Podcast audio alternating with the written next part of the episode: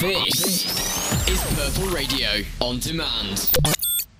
Hello, listeners, and welcome to episode five of Disability Discussions. I'm here today with a very lovely guest. If you'd like to introduce yourself. Hi, I'm Benjamin Southwick. My pronouns are he, they. I'm a second year music student at Stephenson College. Nice. And do you want to talk a little bit more about kind of your disability and your list of disabilities if you have one?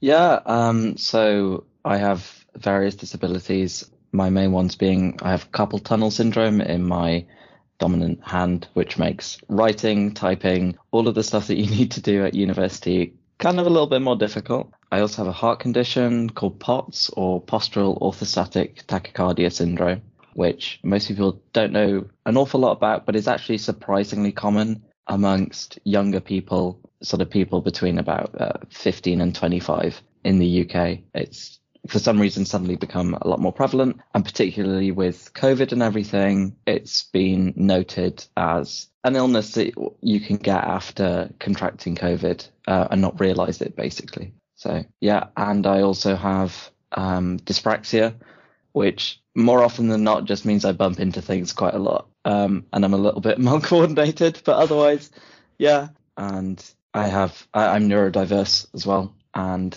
I have various mental health issues, but yeah. Yeah. So quite a lot of things, but Yeah, because going back to, I think you said it was POTS. I remember I looked this up on the NHS website because I didn't know that much about it. And it sounds like some of the kind of more frequent side effects was things like dizziness or like lightheadedness. And they also say it's more common around periods. So I feel like that would be very easily misdiagnosed as just, uh, oh, you have like low iron. That would be something that people could definitely get misdiagnosed. Mm, mm, yeah, oh, absolutely. Um, and people often, because it's like it gets for me at least and for quite a lot of people it gets worse when the weather's warmer. When it's hotter you get hotter which means your heart has to work faster basically. Yeah.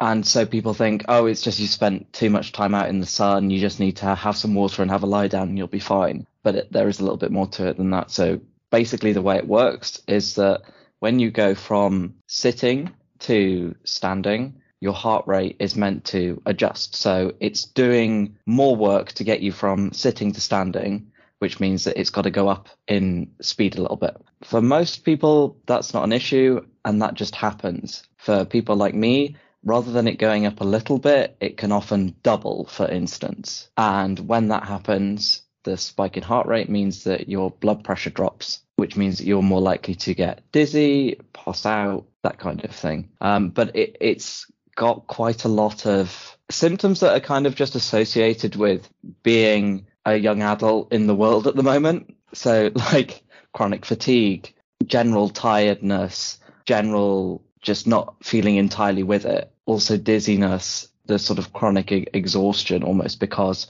and this didn't click with me for a really long time, but like my heart is actually going faster than most other people's hearts. So therefore it's using more energy, which is why I am tired all the time. Yeah. Um, but it wasn't something that clicked with me until I, until like a couple of years after I got diagnosed. But, um, I was struggling with it whilst I was doing my GCSEs and people were just telling me, oh, it's just stress because you're doing your exams and things.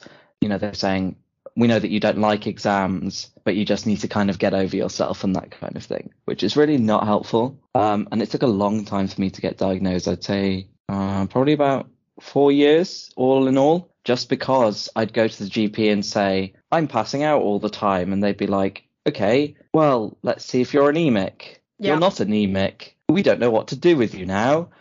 Um, and it was just like a repeated cycle of that. And they would say, Oh, are you going through a particularly stressful time at the moment? And doing exams, existing in the world as it currently is, is quite a stressful experience, you know, for most people, regardless. And they were just often of the impression that it would just be, it would go away if, if some of the stresses went away or if I stopped caring so much about the stresses and that kind of thing. Um, but it, it hasn't but it has got better so there are lots of ways you can treat it and you can manage it but it affects people in different ways. Like for me it often means that i am very very tired and i don't function in quite the same like normal 9 to 5 that most people do. So my day can often look like it's been like shifted along by about three or four hours just because I function better in the afternoon and the evening when I've had a bit more sleep and time to rest. But yeah, there's a, also a really good charity called POTS UK who do a lot of awareness and fundraising and things. Um, and they've got a really informative Instagram page and website. So if you are listening and you are struggling with feeling tired all the time and maybe feeling dizzy and passing out, there are people that can support you, even if your GP is being a bit useless, because the most common thing that people with POTS say is that, yeah, it took me seven or eight years to get diagnosed just because my GP didn't believe that this was something that was, you know, actually happening. But that, I mean, that's common with quite a lot of other chronic illnesses as well. Yeah, it seems like from the side effects, they kind of range from like slight dizziness to complete passing out if you even stand up. So obviously, if you have that extreme, the people who are on the lower end are going to be like, hey, like I'm just a bit dizzy, it's fine. And Oh, it's yeah. very easy to kind of just pass along through the system. Yeah. Yeah, absolutely. Um, the number of people who I've spoken to who are like, "Oh, I didn't realize it wasn't normal to like feel dizzy every time that you stood up and things." I, you know, they say, "Oh, I just thought everyone experienced that. I thought it was just completely normal," and then they go and like they actually go and get their heart rate checked and things, and it turns out that they've got POTS and they had no idea. Yeah, I think that's quite a common occurrence is when you start looking at other people's experiences and you're like, wait, especially with things like anxiety. I know I spoke to someone else and they were saying they didn't realize that average person didn't just feel anxious all the time. And they were like, ah, Yeah. this isn't normal. And I think that tends to be quite a common thing is once once you start looking into it, you're like, wait, I do all these things and they're saying that that's not normal. But because you only have your lived experience, so you don't know what's meant to be going on in the minds of other people. Oh, absolutely. Yeah. I mean, I didn't really understand a lot of my various disabilities until I was able to talk to somebody else who had them. And it was fantastic to be able to go, Oh, I do this. This is the, this is the same thing that you do. And this is because of your disability. It was so nice to have like a reason, a concrete reason that said, okay, this is this is why this happens to me, and it's not just like completely random. Yeah. Okay, and then carpal tunnel is quite an interesting one because I always hear about kind of artists and people getting it. Like I read kind of webtoons and I know that's obviously an online kind of like Mhm. style. So a lot of people kind of take time off because they start getting really like sore wrists from writing and everything. For you, was it based off obviously you do music? Was it based off of kind of over practice, over work, or was it just something that you have and it gets worse? Uh, so I broke my upper arm when I was, I think about nine or ten, and basically what happened is, as far as I was, uh, I was told, is that I didn't have any physio for it at all. Um, so my arm broke. You can't put it in a cast because it's so high. It was so up high up my arm. So I just had my arm in a sling for I think six weeks, and then like gently trying to get back into doing things. So that happened, and then I didn't have any physio or any support, and lots of the scar tissue from the break sort of migrated its way down my arm and into into my wrist because the carpal tunnel is is basically this little uh, well tunnel funnily enough um in your wrist that's just hollow and full of lots of nerves basically. And stuff can get stuck in there um and when stuff gets stuck in there the nerves get more sensitive they find it harder to communicate information accurately um so you can end up with like numbness and pain and things but also being a musician, I was a pianist, um, and I had to take, I think, three or four years off playing completely. Yeah, which Like- would put you behind quite a bit, which is really massively, sad. massively Yeah. behind. Um, it got to a point where I couldn't even touch a piano keyboard. Like just putting my hands in the position to play was too painful. Um, and then I couldn't, I couldn't handwrite anything. Uh, my handwriting got, you, you can see if you look at some of my, um, like old exercise books and things, you can see like the progression in my handwriting going from, oh, that's perfectly legible to this could have been written in another language and you would have no idea. Yeah. Um, and then I moved to typing as well. But the issue is, is that literally any movement using your fingers or your wrist is going to make it worse. So either you stop doing everything, which is virtually impossible when you are in the education system, or you try and make things work. So for a long time, I used to um, type exclusively with my left hand. Um, and being being a pianist, I've got a really long reach in my hand, so I can reach from one side of the keyboard to the other um, without thinking about it, just because it's it's like a piano keyboard but yeah squished. Um, and I can do that in my left hand and it's fine, but I can't really do that with my right hand at all. Um, uh, but yeah, it wasn't really from.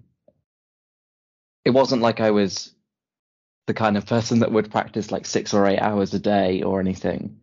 I did just do yeah, it. it was just bad healing from a, a an accident, which is really Yeah. no one's or not your fault at least. Yeah, Yeah. yeah. Um, which is a bit frustrating. But so I still can't really play piano. Um, I've tried playing other instruments and some of them are okay. So I, um, I'm a percussionist now, which rather than using lots of finger movements, uses lots of arm and wrist movements Yeah. um, which is so much better. And often it feels quite a lot like going to physio because the movements I'm doing are loosening up all of my joints. So it feels like quite um quite a restorative thing to do. Um, but I can't really play the piano very much anymore. I can use it as a like a a composition tool to aid my studies, but I couldn't like give a recital, for instance. That's just Yeah. out of my reach now. Yeah. So what instruments do you play then in your degree? Just the the drums and like cymbals and things.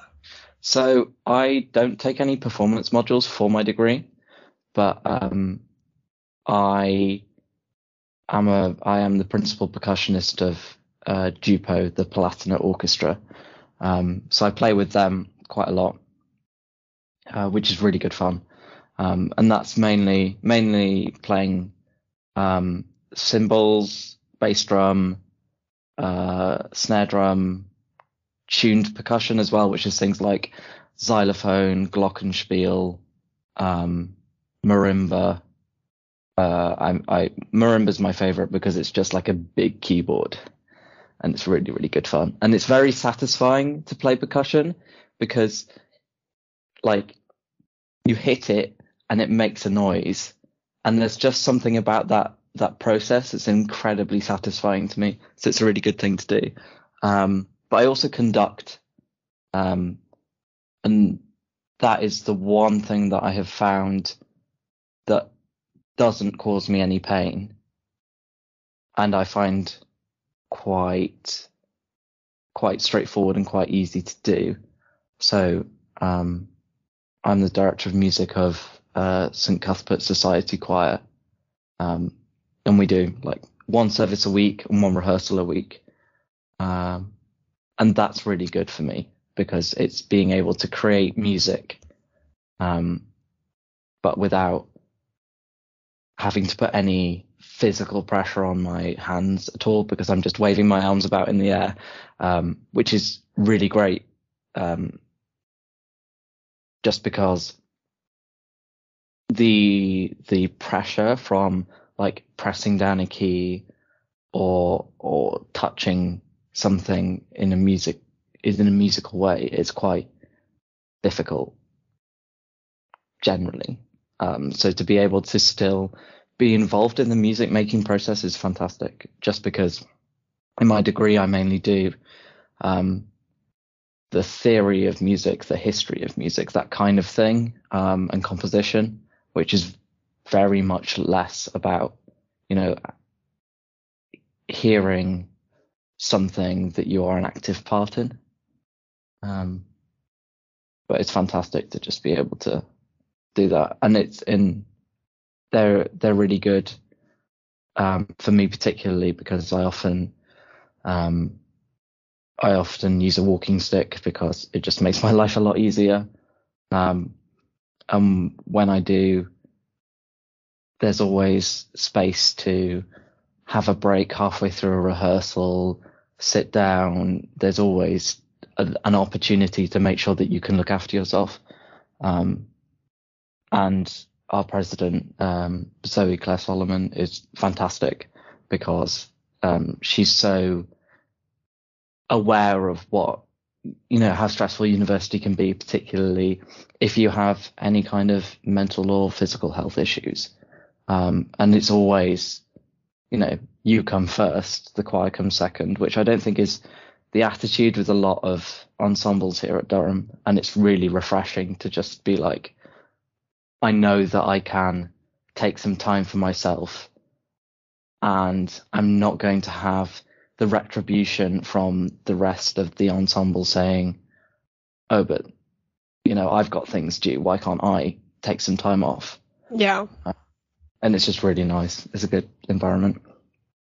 Yeah, lovely. Because you're also so you do you're the director of music for Cuth's um, mm-hmm. Chapel Choir.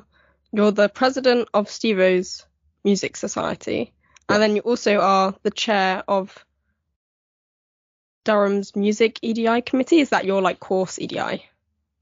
No, so um, Music Durham operate um, separately from the degree. So they basically coordinate all of the music ensembles that happen in Durham. So any of the choirs, any of the orchestras, like if there are people playing music together, it will have to have been organized in some way through Music Durham. Um, so my role in that has been chairing their EDI committee.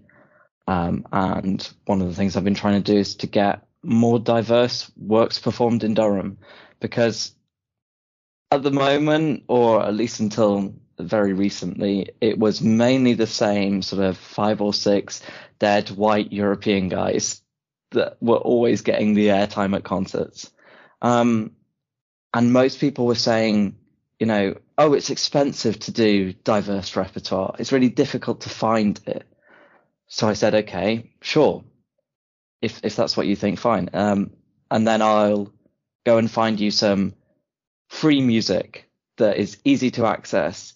You can print the parts so that you don't have to like pay for n- new copies or anything. And that's really helped because just being able to say to an ensemble, hey, I know that you are looking for something a bit interesting to do. Here is a resource, and you can go and find something interesting for you to do. Or if there isn't something on there that suits you, then email me and I can give you a hand looking for something.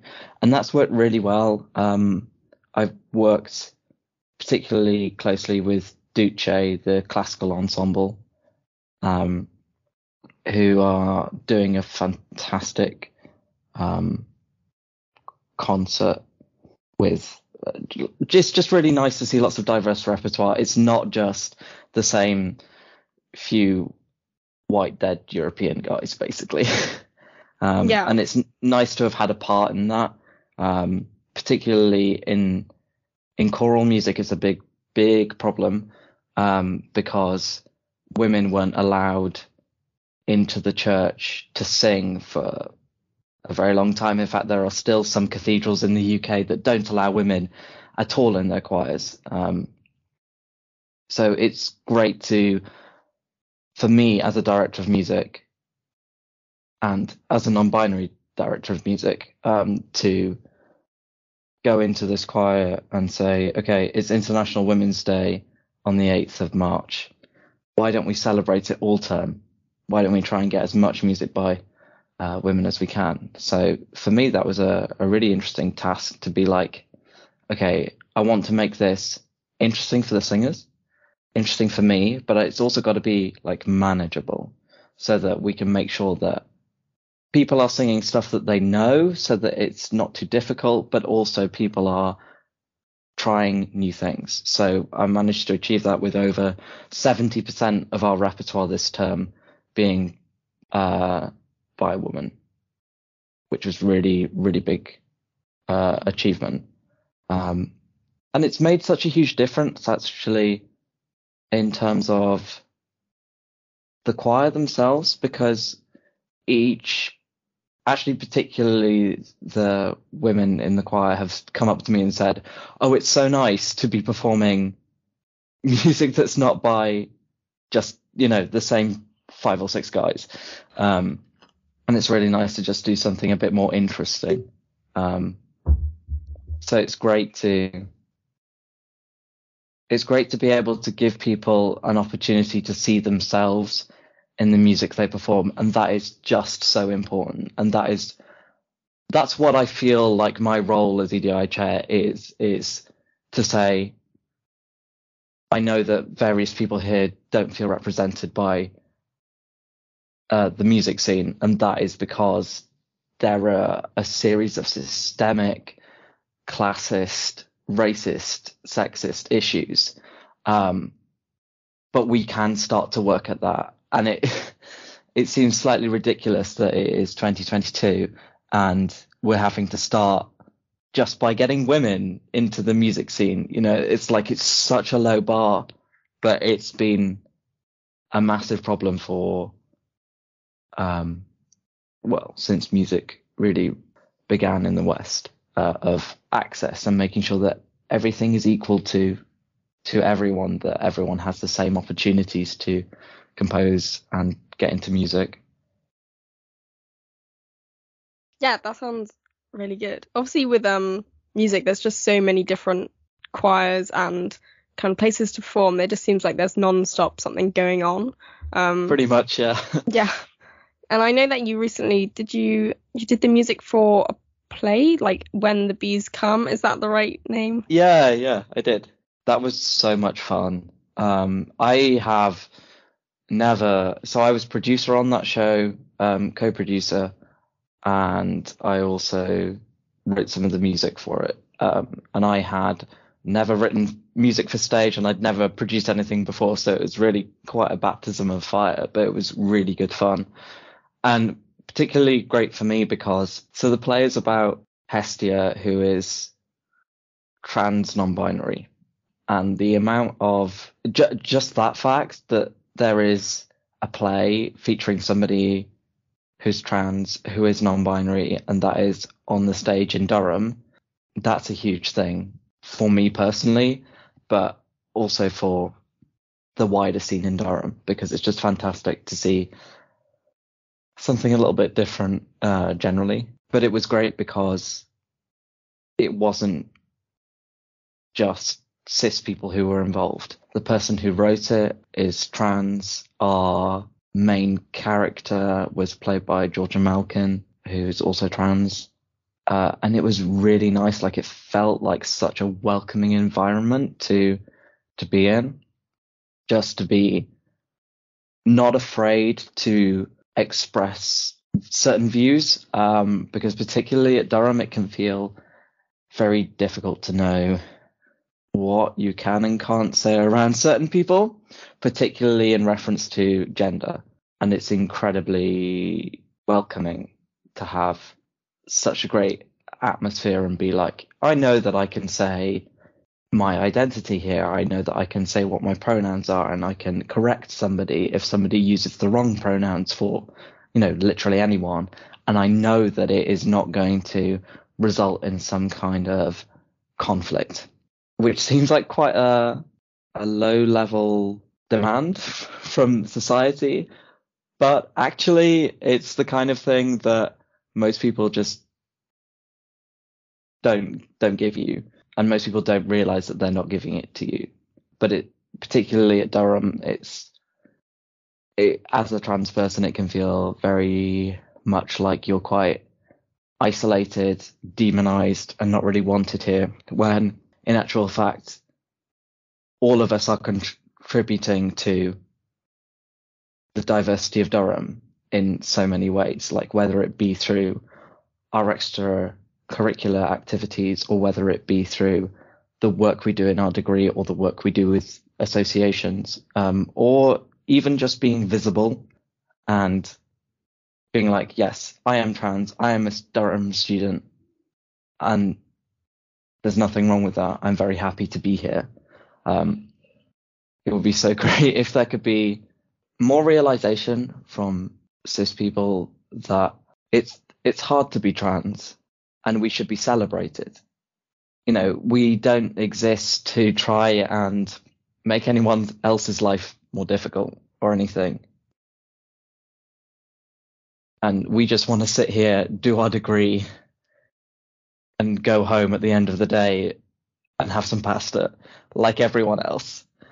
We're not we're not that different you know, if like if some people just spent five minutes speaking to us about something that isn't our gender, they might just realize, oh, look, these are people too, you know.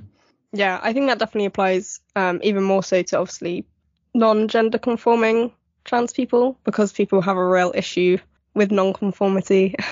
oh, absolutely, yeah. And like I know that I'm very lucky because quite often I present in a very masculine way, so I know the amount of uh, sort of social privilege I get as a result of that. And it's nice to be able to like participate in a conversation without worrying that somebody's going to be like, oh, well, you shouldn't be saying that because you look like this kind of thing. Yeah. And I think tying that back to disabilities, obviously that's the same thing with people who do have invisible disabilities being able to Absolutely. Kind of go under the radar, do their day, and not really have to worry. Whereas if you have a visible disability, you're not so lucky. Oh, absolutely. I mean, so over over the course of the various lockdowns, my disability have got worse, um, and I went from needing to use a walking stick maybe like uh, once a month if I was just having a bad day, um, to using it pretty much every day now. And the way that people treat me in conversation has definitely changed just because they can see that I'm disabled and they don't think that I should be inhabiting the same space that they are. Um, and it's really interesting to see how people people never look at you first. They always look at your mobility aid. They always look at my walking stick and then look at my face when they meet me. And yes, I am disabled, but that is not all of me. You know, I'm still a, a human capable of conscious thought, intelligent thought. I can do things. And some people seem to just treat us, particularly if you're very visible with your disability, like you are incredibly fragile. And quite frankly, I know myself better than anyone else. So if I'm out in public and I'm doing something, chances are I don't need any help. And if I do, I'll ask for it. Um, and I think the the worst thing about being slightly more um, visible is people being like, "Oh, well, you must need help doing this because you are out and about." And it's like, no, I don't. And my experience at Durham has been pretty good. Generally, I haven't had too much of a of a difficult time with with my disability. Um, my department have been really supportive, which has been incredibly helpful. And I know for a fact that that isn't the case at every department in the university, but mine have been very good when I've said I need an extension for something or I'm not going to make it to lectures in person, which I haven't. I haven't been to a lecture in person uh, the entire time I've done my degree. Um, and my department said, yeah, that's absolutely fine. Don't worry about it. We can just call you in and everything, and that's fine but I know that particularly for STEM subjects, it's definitely not like that, and lecturers aren't quite as uh, as willing or yeah, just willing to be uh, accommodating. At least that's that's what I've heard from other people I know in in STEM. Yeah, I find with maths it's been fine because they pre-record all mm-hmm. the the lectures anyway because we have a lot of international students that aren't in the country. Oh, okay. So in that case, I don't like going in person lectures. I find them a lot easier to do online because I can have the notes up and I can go at it at my own pace, which for me makes a lot more sense. But Absolutely. Obviously, not everyone kind of would agree with that, but in that case, with them being pre-recorded, obviously that's super easy. But I have found there are some where they just don't record the problem classes, or there's just certain things they don't record, Mm, so I don't have mhm. access to that at all, which is annoying. Um, but it'll be like one thing every month. So I find that generally maths has been fine. Obviously, I can't speak about other courses, but Mhm. it'll be different based on your disability and based on the accommodations that you want. Oh, absolutely, yeah. With music, I'm assuming you've got quite small classes as well. Oh, yeah. So, I mean, I think my biggest class is probably, well, my biggest class is the one that everyone in the year is in, and my year is about 80 people, eight zero, um, for our class. And I know that that is so much smaller than STEM subjects. Um, and we're very lucky to have a small department. I think it's actually a good thing because just like the ratio of academics to students is much better. So it often means that if you need something, if some if one person doesn't reply to your email, you can go to somebody else. And if they don't reply, you can go to another person and you will get a response. Whereas I guess that must be a lot more difficult in STEM. I find that I tend to get responses from like main lecturers if you have a question. I think the main mm. issue is people not knowing each other because it's such a because in our largest ones we might have like three to four hundred people. Wow. Your lecturer doesn't know you, they don't know your face, they don't know anything about you. Even if you have them as your tutorial leader because we're wearing masks, they then still don't really know you. But Of if you only have 80 of you, you probably will have that lecturer at some point and you probably will get to know them. Um, Oh, absolutely. so it makes it a lot nicer. Oh yeah, it feels like we have a lot better like working relationship with our lecturers simply because they like if we see them in the street, they will always say hello. Um, they recognize who we are and things, and will often stop and have a chat. Like um, I went to the theatre the other day, and two of my lecturers were at the theatre, and we had a little chat during the interval. And it's just really nice to be able to do that kind of thing, and it it makes the whole experience of being at university a lot easier when you have that sort of like personal connection with with your lecturers. Yeah. Whereas ours feel a lot more a lot more distant. even our um even our like tutorial leaders sometimes can feel a bit distant because it just feels like there's such a big gap between like us and them based on like Mm, knowledge but then also based on actual physical distance in the lecture theatre um so yeah it's a i think having spoken to other people doing i have a friend that does physics at cardiff there's like 90 people in her year i think. Oh, so in right, that case it's way more like on your kind of level but still Mhm. doing a stem. And i think based on what she said as well like it's a very similar kind of idea of if you have a smaller course there's it's a lot more personable with the lecturers and with the teachers. Mm, and it's really nice as well. There's one particular, um, well, a couple of lecturers who, for instance, noticed that I, um, I'd missed a lecture or I'd missed a couple of lectures, and they just emailed me and just said, "I hope everything's okay. If you need anything, just let me know." And it's really nice for them to do that. And I mean, uh, the lecturers in, in music, generally speaking, are, are pretty good, and they're all such great, you know, people. Um, but it's really nice to know that you are supported in in like so many different ways in in my department. yeah you're also a laidlaw scholar Yes. that sounds super interesting i know i looked a little bit um for maths but i think Laidlaw's a strange one in terms of obviously the like topics they give you, and then they can be quite specific or they can be kind of vague. Did you go with a topic that they pre-gave, or did you go with a topic and say, "Hey, I want to research this"? I I only got involved like ten days before the deadline, um, because somebody said to me, "Oh, uh, are you signing up for this thing? This looks like it would be quite interesting to do." And I was like, "Yeah, sure, okay, that doesn't sound hard. Write a proposal for something." I had an idea, so I thought I'd run with that. And then, sort of about five days before submission, the same person messaged me and said, "Oh, how are you getting on with all of the questions?" And I was like, what questions? I, I had no idea that there were questions, and there were sort of 20 questions to answer about like your career prospects and what you wanted to do with your life. So I ended up doing that quite hurriedly That sounds quite days. uh, like existential. Like, what do you want to Yeah. do with your life? Yeah, it was a little bit. It was like, where do you see yourself in in five to ten years time? And, uh, that's just a really big question. um, so I think I said something like, I would like to be doing a PhD, which I would, but just the whole existential nature of it was was a lot. But um, so I've I did my first uh, summer with them last year, and I did research with one of the academics in my department, basically. So I spent six weeks doing research on Clara Schumann's piano concerto. She is one of the many people who has a more famous husband and so gets ignored by history, basically.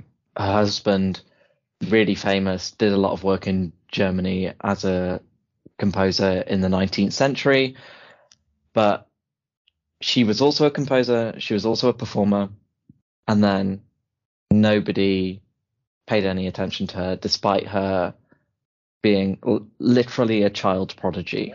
Like she was aged like I think it was 8 and 10 she started performing publicly. So and she kept doing this right up until like her husband died and she'd had many children. She's really cool. But um, her piano concerto, nobody had really written anything about. Um, I could count on one hand how many papers there are. Whereas if you looked at like a Mozart piano concerto, there are dozens and dozens and dozens of them, and they all basically say the same thing. So I thought I'm just going to do something a bit different. So that's what I spent my summer doing last year, and it was really, really fun, um, really produ- productive. Um, I did find it a bit difficult initially with some of the like. So there are two sort of different aspects to the Laidlaw program. There's like research, there's leadership, um, and then there's like leadership training, and then what's called leadership in action. So the research bit I didn't have any problems with because I did it all pretty much remotely, meeting once a week with my supervisor to say, how are you getting on with the work? Can you send me another draft kind of thing? And that worked really well.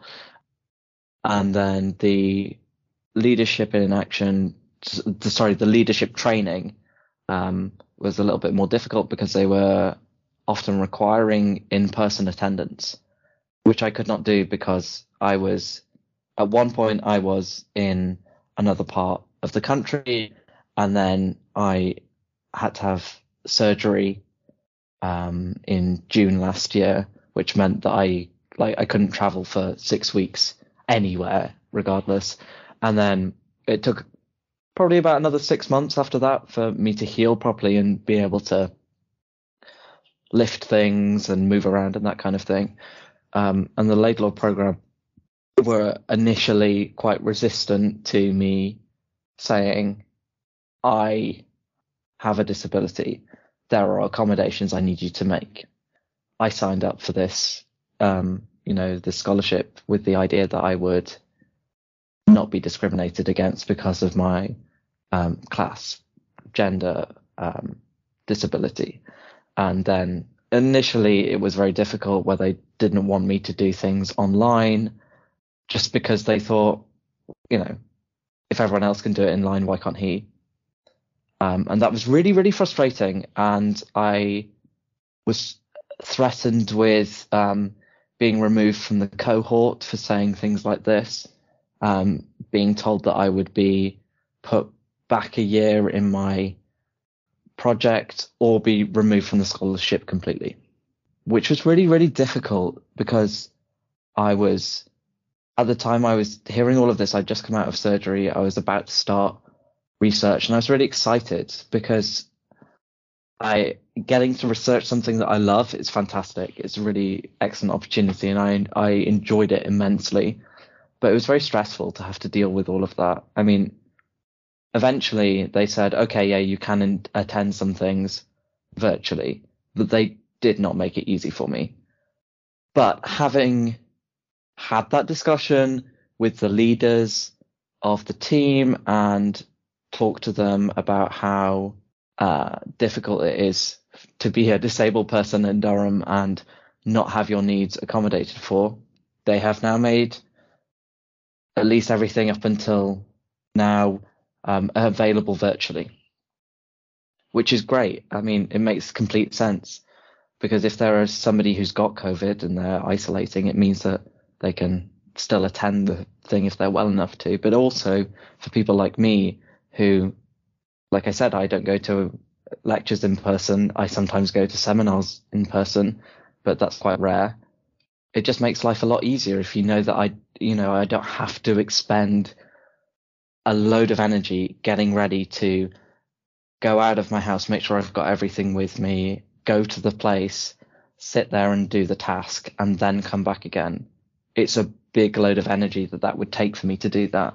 So it was nice that they eventually were a bit more accommodating. However, I think we've got an in-person, a compulsory in-person event coming up soon, which I'm going to have to talk to them about and hope that they can also make it virtual. Just, I don't think that it should be an afterthought with joining an event virtually. I think this is a a general thing with the university moving forward because it's so important for people to know that regardless of their disability or regardless of their situation, they can always access their education. That I mean, quite frankly, we are paying for it. There's no reason why we shouldn't be able to access it. But it should it shouldn't just be, you know, the the lecturer turns up for the lecture, somebody has emailed the day before saying, I'm really sorry, I can't attend in person. Could you set up a Zoom link? And the lecturer doesn't do that at all. Um, it needs to be something that is just part of the way of life now. Um, because there are still people who are shielding. There are still people who are not comfortable going into various departments because it's it can be quite scary seeing so many people. I mean, just walking through town, there are so many people out and about compared to like a year ago. And I really hope that the university continues to make sure that everything is as accessible as possible so that every student can access their education no matter where they are and just say, make it normal to have Zoom links for every lecture, every seminar. Yeah, I think it's definitely a very large mental load when it comes to disabilities and this constant having to advocate for yourself and almost argue with everyone and anyone around you. Absolutely. That just is such a stress and such an annoyance. I know I've had a real issue with my medication recently. I'm coming to the end. I needed to be switched over to NHS because I've been on this one for a while now, so I can, and it makes it like seventy pound cheaper. So I would like oh, that. Yes. Um, the clinic I was with didn't send over my shared care agreement for about three weeks. Um, they just didn't do it, and it's a, it's an email that they just have to click send on. So I was calling them up every day, calling up the GP to see if they had got it. And it's just saying that I had an exam last week. I didn't want to do that. I was sick. I was still having to do it because it's just another thing to think about the whole Absolutely. time. And now it's also okay. Well, now I've got this medication that's in Durham but I'm not going to be in Durham the next time it comes in. So I've got to call them again to be like, well, I need you to send it to a different pharmacy. And it's just a constant thing of every month I'm going to have to think about, okay, where am I when this runs out? Yeah. Where am I when it restarts? How how far in advance are they going to have to send it? And it's something that people don't have to think about. And obviously, if you're not on medication, if you are on medication, you might be on multiple because if you have a mm. disability, tends to be that you have quite a few disabilities. You don't tend yeah. to have one; they come in pairs. And so then you might have multiple, or it might be that, you know, you have your walking stick. So you need to think about, well, if I have a mobility aid and I'm traveling somewhere, am I going to have to store it somewhere? Am I going to have to have like a way to get around? If I'm tra- if I'm going to a different country, then am I going to be allowed to take this on a plane? Because sometimes the TSA can be really mean and they're like, no, we don't want you taking on certain things. Yeah, yeah I've had that worry because um, I'm going tomorrow I'm going away to Hamburg uh, for the Steinway project, where we uh, Durham U- University is getting a load of new pianos basically, and they've asked some people to go over to Germany to pick out the pianos that they they want. But I'm really worried about what's going to happen at airport security. Um, because I will have medication with me and I will have my mobility aid and I'm like I'm almost at the point of do I even bring my mobility aid and just make it more difficult because I don't want to risk losing it and having to buy another one Yeah. because it's it's it's the kind of thing that most people don't even have to think about. You know, like when you're going away, there's an extra step that you have to think about. Like, do I have my medication? What if I get stuck in a different country for you know a week? Have I got enough medication with me so that everything will be okay? Do I have all of the right documents to make sure that if somebody says, "Why have you got this drug with you?" you can say, here is the piece of paper that says that I'm allowed it. And it's just like that extra level, as you were saying, that extra level of thinking that has to go into every day. Everyday life is is different. Yeah. Because I, I mean, because of my medication, it lasts all day. If I take it later, I don't go to sleep. So I always, I never get a lie, and I have to wake up every day at eight. And even though it's a good, it's a good habit to get into, it's still like a, I would like a lie-in. I don't want to have to wake up at eight. So even just like day to day, there are just these little things that you're like, I really don't want to have to wake up today at eight, but I have to. Yeah, yeah, and it like it makes such a huge difference. I I don't think sort of really noticed this recently, like what time for me, um, because I can take my medication. It's meant to be like when you wake up, but often I wake up like, and I get the time I wake up and the time I get up are very different because I often work from my bed just so that I don't have to use too much energy getting out of bed, going for a shower, you know, doing all of that stuff. And I've noticed like it does actually make a difference whether I take it, my medication when I get out of bed and get up or whether I take it when I wake up. And there's a huge difference in how my day will change depending on that. And even like, even an hour's difference from the day before can make a huge difference. And it's just like those kind of things that most people don't have to think about. You know, the time that they take a medication in order for them to function. It's not something they have to do. Yeah, because what I, I don't know if you'd obviously want me to ask and cut this out. What medications do you take? Do you take one for like anxiety, depression, and So I take, um, I don't mind if you keep this in or not. Um, oh, okay. um, so I take an antidepressant and I take a, a beta blocker.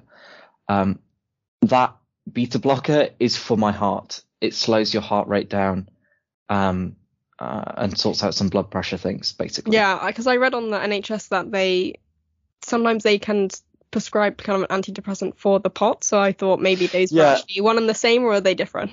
So that's a that's a weird thing is that I had I like I used to get really bad anxiety attacks like quite frequently and then I got put on this heart medication and then like 6 months later I was like hmm I haven't had an anxiety attack in a while that seems really weird and then I thought I'm just going to google this medication that they've put me on and it turns out I had no idea but they use beta blockers to treat anxiety for the same reason that it lowers heart rate, it stabilizes you. And I had no idea that it was going to have that extra effect, so that was quite nice. But yeah, it's Yeah. a benefit when they when it removes an issue. oh yeah, and it just means like I don't have to take extra medication. Yeah. Um, those are the two main ones that I take, and it just makes things a lot easier because there was a point where I was like taking four or five different medications just to try and control everything, and now that I've got it down to two, it it's a mm, lot it- nicer. It's so good. Because I find with mine, I take um I take my ADHD medication and then I also take the pill because I have terrible terrible periods. And I take that Oh, in the jeez. evening and then I take my ADHD medication in the morning. So it's kind of like a nice wake up, take this one, go to sleep, take that one. Yeah. So it's a bit nicer, but obviously some people might take them together. Um, progesterone, funny enough, does actually make you a little bit more tired. That was a top tip from my mum going on her it? I didn't know HRT that. was that if you take it in the evening, it'll make you a little bit more sleepy. So I switched mine around so that I would get a nice little like sleepy. Huh. I had no idea about that.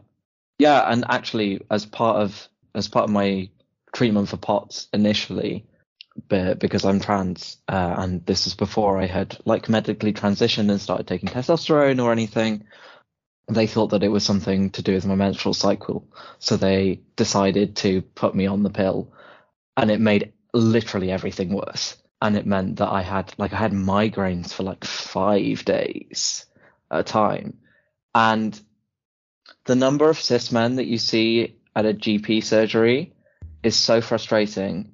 As in, like it as a doctor, I mean, um, because they do not understand what is going on, and they're like, "Oh, you feel a bit funny. It must be your period." Um, rather than it could be, you know, literally anything else. You have so many other things.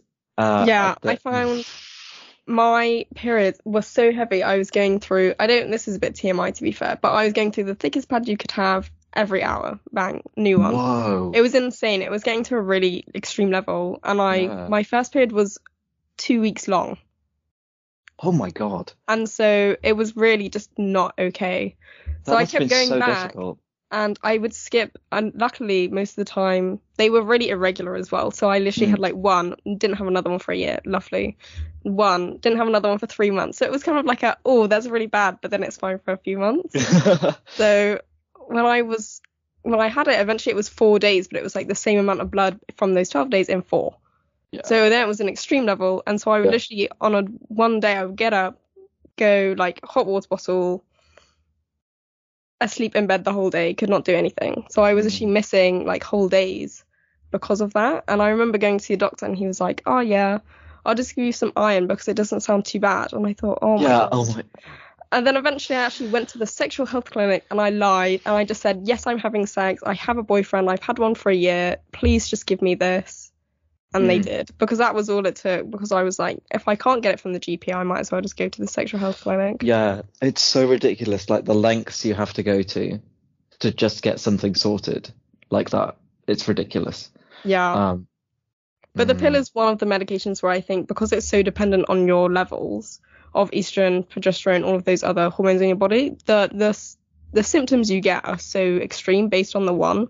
The first one I Mm. had made me depressed for about two weeks. I lost about I want to say about five kilos in three weeks because I Oh just wasn't gosh. eating. Um, mm, mm. because for, with depression, some people will overeat, some people will undereat. It just depends on your relationship Mhm. with food. I tend to just stop eating. So I came off that one. I then went on the same one that a lot of people in my family are on, and that's been completely fine.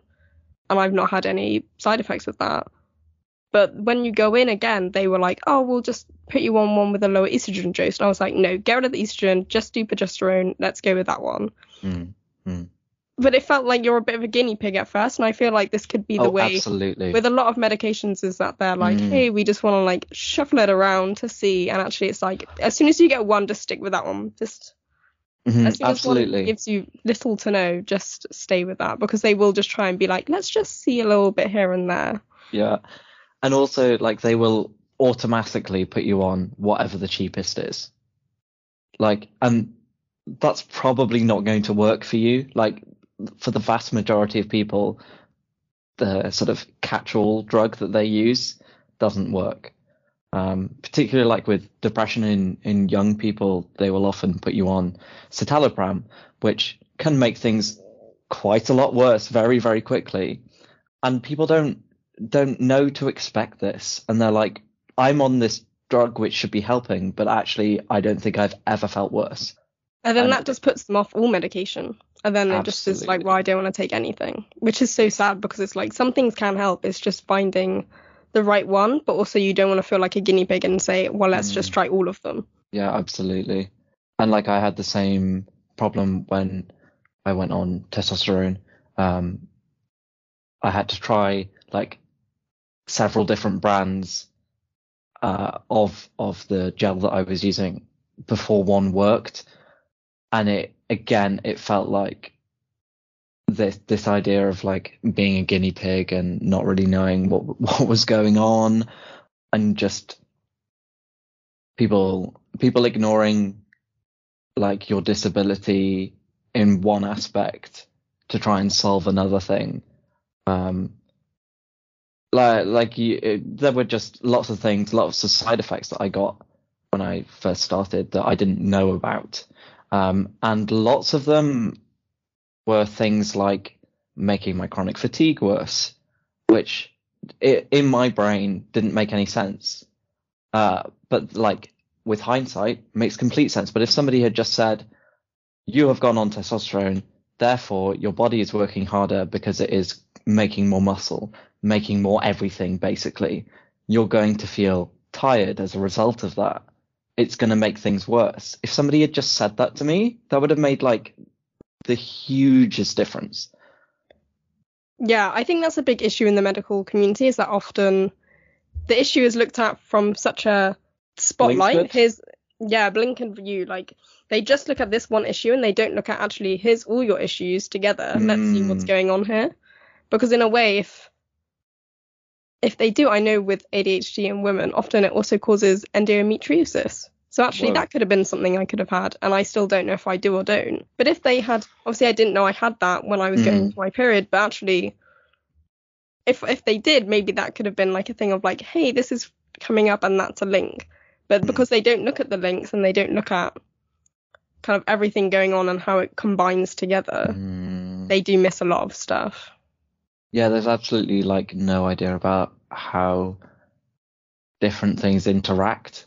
Like you go in and you say, this is the one problem that I have. And they're like, okay, I will treat that one problem. But then they don't realize that by doing that, it has a negative effect on something else, or it's going to make something else worse, or there are just things that they didn't even consider. It's really difficult. Yeah, and I think that's where, especially if you're on medication, you need to make sure that you know what's gonna affect that medication. Because obviously, if they if they give you something and that could cancel it out, or that could actually cause even worse side effects that maybe could be detrimental to health or life, then you need to make sure that you know what you're getting on and what the the specific ones that you know i think with the adhd medication there's certain co- like cold things that if you take it will cancel out so Yeah. that's something that i need to if i ever got a cold i would have to look up Mm. does this work with my medication Mm-mm. Yeah, I have the same thing with my heart medication that I didn't know initially, but I have to be careful about the types of painkillers I take. And with my carpal tunnel syndrome, um, I at one point was taking a lot of painkillers because it was very painful. But I now I can't take ibuprofen or any of that branch of painkillers at all. so that's a big Um, that's a big group yeah, yeah, yeah. So I have to be really careful. Like if I go into hospital, they will often try and like give you ibuprofen, and I I, I can't have that because what will happen is my heart rate will drop too low and my blood pressure will also drop too low, um, and that's a really big risk for me. But I didn't know that when I was initially going on the medication, and I'm not saying that necessarily I wouldn't would have chosen not to take it, but it would have certainly informed my decision if I had known that there were these interactions between other drugs. It does make a huge difference. Yeah. I think also often the when you're at the doctors they say, Hey, we're gonna put you on this. There's no options, there's no so even if you had looked into it and you're like, actually that one like would mess me up with ibuprofen, they'd still be like, Oh, but this is the only one we have. And often it's kind of like their Mhm. way or you're out. And I Mhm, think that's mm. yeah. And also, like, as soon as you say, Oh, I've done a bit of reading, they're like, Oh, but you're not a qualified medical doctor. You can't know anything. There's no way that you could have, you know, looked at other people's experiences and gone, Oh, th- this is going to not work out for me. They just immediately dismiss you. yeah, I think obviously you can get the hypochondriacs that are Mm. researching everything. They're like, I have cancer, and it's like, no, you you probably don't. But I definitely think if someone comes to you with a concern, you should always be like, let's talk through these concerns. Absolutely. I think that is the the role of the doctor. But un- unfortunately, a lot of the times they're kind of just like, here you go. It's, Yeah. uh, And to be fair to them, oftentimes it's not like that specific person's fault. often it's the clinic or it's like the overall kind of Yeah. uh, regulations of the practice. So it's Yeah. not really their decision. Um, but it, it makes it very difficult for people who, you know, you to go to a GP and say, I have this issue, it is making my life more difficult. It's a really vulnerable thing to do. And then for somebody to say to you, ah, no, it can't be that bad, makes you question everything that you thought you'd been feeling. Like, was I really feeling this? Did it really hurt that much? And that can put off so many people from accessing any kind of healthcare when they need it, which is why so many people are like, oh, I didn't realize that it wasn't normal to have this happen to me. Um, because they just haven't tried to talk about it with a doctor because they've had such a negative experience. Yeah, and I think that's why disability, and I'm sure as a trans person you can link that to kind of LGBT plus identity and these kind of issues and like long-term health conditions can tie in so strongly to your di- identity because you do have to work really hard to get these diagnoses. You have to work Oh. a lot and you have to do so much just to get a piece of paper to say yes, I think you have X, Y, Z. hmm Oh yeah, and just like the I, I have been trying now for three or four years to get a piece of paper from my GP that just says he has these conditions. Here is a list. This is how it affects him in everyday life, and they will not give it to me. And as a result, it means that I can only access certain aspects of disability support because on record it says I have dyspraxia But nothing else. but nothing else. The GP in Durham doesn't believe I have this heart condition that got diagnosed. Uh, gosh. Because even with um carpal tunnel, you think that you would get a lot more kind of physical access in terms of potentially getting a scribe, potentially getting kind of things to do with your laptop, like hand, like rests and things like that. Like there's a lot of things that if you had dyspraxia only, they would just kind of be like, well, you don't need any of this physical stuff, so let's only ask you these questions. Pretty much, yeah. Um, and it's it's it's frustrating because, I mean, the G- the GP is prescribing me medication for a heart condition That he doesn't even ref- have. that they don't seem to want to acknowledge and it's just it doesn't make any sense to me but like the whole idea around you must have this one piece of paper from only one type of medical professional makes it so inaccessible to get any support because that's what the university will always say is that they'll be like oh yeah you can always come to us for support but then the first thing they'll say is well do you have a piece of paper from this one specific type of person I know someone who has autism, but they were diagnosed at about 10 by a Hmm. therapist. That doesn't count under DS, but they it does count for DSAs. They get all the DSA stuff, but they don't get any support from the main university. So even Yeah, though the government's like, yes, we accept you as an autistic person, the university's like, no, you're not good enough. Mm-hmm, Even though it's been so since- 10 years old. It, it's it's just unbelievable the the lengths that some of us have to go through just to yeah. just to be like accepted and acknowledged. But also like going back to like the idea about identity. yeah. It's really fascinating looking at the intersections between neurodiversity and gender diversity. Yeah, there's much higher rates of um, LGBT plus in the neurodiverse community. I know that. There's a Yeah. lot, much higher and rates. also yeah. the other way around. So um, I happen to know someone who used to work at the gender identity clinic in London at Charing Cross, and said that about ten times the average number of people would have autistic traits or some kind of neurodiverse traits who are also trans. And that's that's just such an interesting statistic to me that there is this correlation probably between neurodiversity and gender diversity. And it just makes me it makes me wonder whether there's you know that there's there's more to yeah, that. if Is it I wonder if there's a biological link, but then I also wonder if it's just a link between people who are already excluded from society being like, well, if you're going to exclude me anyway, I'm going to live my true self and just not really care. I do Hmm. wonder if it's a link between kind of a social one or if it's a biological one. Yeah. So it has been hypothesized that there actually is a genetic link between neurodiversity, chronic medical conditions, and gender diversity. And it is it has been hypothesized that it's all caused by one gene. Uh, so it's called RCCX theory. And it basically says that it seems really odd that there is a higher proportion of people who are Have all three. have all of these things. Yeah. and it all happens to intersect. Like th- that seems that seems quite odd. And there is definitely a link between the three of them and there are some groups of scientists now trying to work out whether it's a a, a gene thing. So this got developed like in the last couple of years. So it's quite a new area of study but it could be really interesting because it could explain why all of these different things intersect um, which is really exciting Yeah. And I think on that biological note, we will finish this episode. So thank you for listening if you got this far. And our Instagram is at Disability Discussions if you want to interact or if you want to ask any questions. Bye. Purple Radio Podcasts. Thanks for downloading this Purple Radio podcast. For more great content and to listen live, head to purpleradio.co.uk.